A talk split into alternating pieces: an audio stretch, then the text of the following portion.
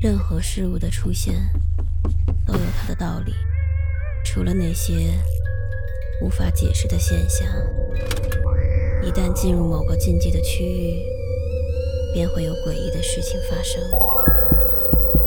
五分钟倒计时，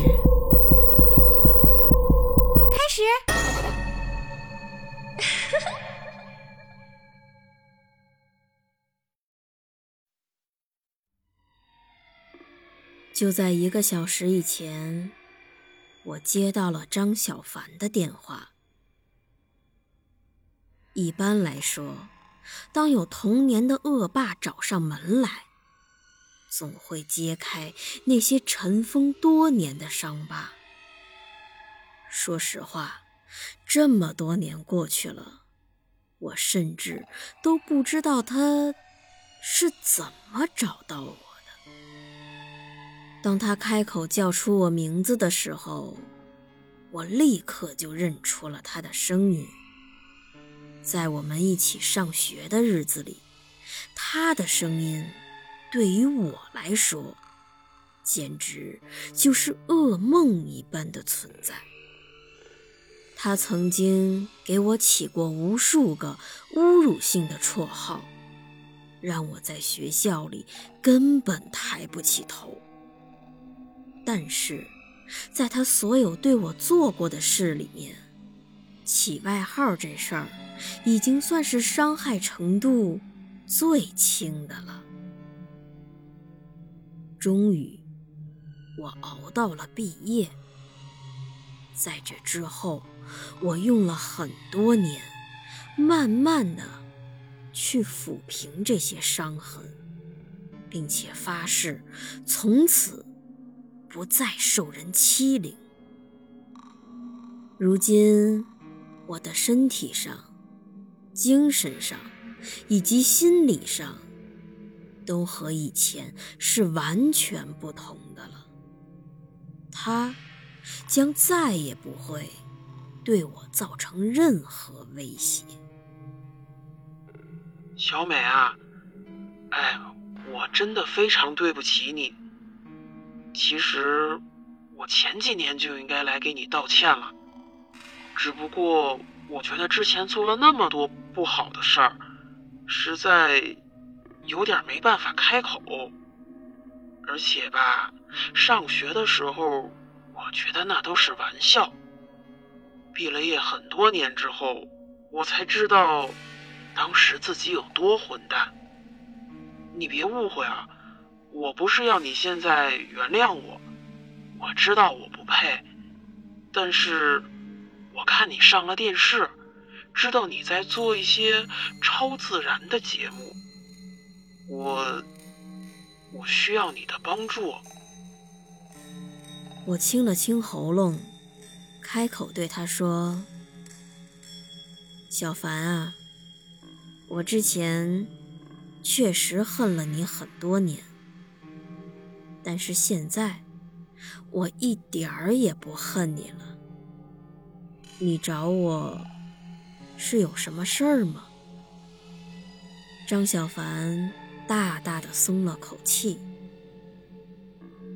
小美啊，太感谢你了。呃，是这样，我有个儿子，今年九岁了，最近好像有什么东西缠上他了。他总是能看到一些不该看到的东西，而且拼了命的尖叫。前几天晚上我睡觉的时候，听见他用某种外语说一些莫名其妙的话，然后我就看见他拿着一把菜刀站在我的床边儿，而且。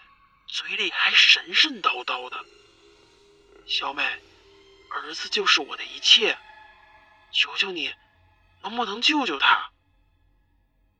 我没有接他的话，喝了口水，反问道：“小凡，你还记得大海是谁吗？”他想了一会儿，说。记得，好像是那个不小心走到火车前面的小孩吧。我平静了一下自己的心情，继续开口道：“小凡，没有人会不小心走到火车前面的。他是实在无法忍受你对他的欺负和侮辱，故意自杀的。过了这么多年。”我努力用功，学了很多东西，就是为了再也不受人家的欺负。对了，你听说过巫蛊之术吗？就像我跟你说的，我已经原谅你了，但是我发现大海的灵魂。还在黑暗中徘徊，而他求我帮他一个忙。你知道的，他生前是我最好的朋友，所以我不能拒绝他的请求。就像这两个月每天的晚上一样。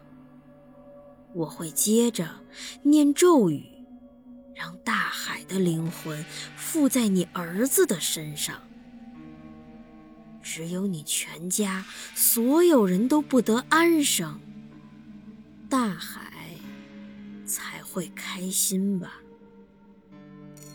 哦，对了，我衷心的希望你家不是在铁轨。的附近。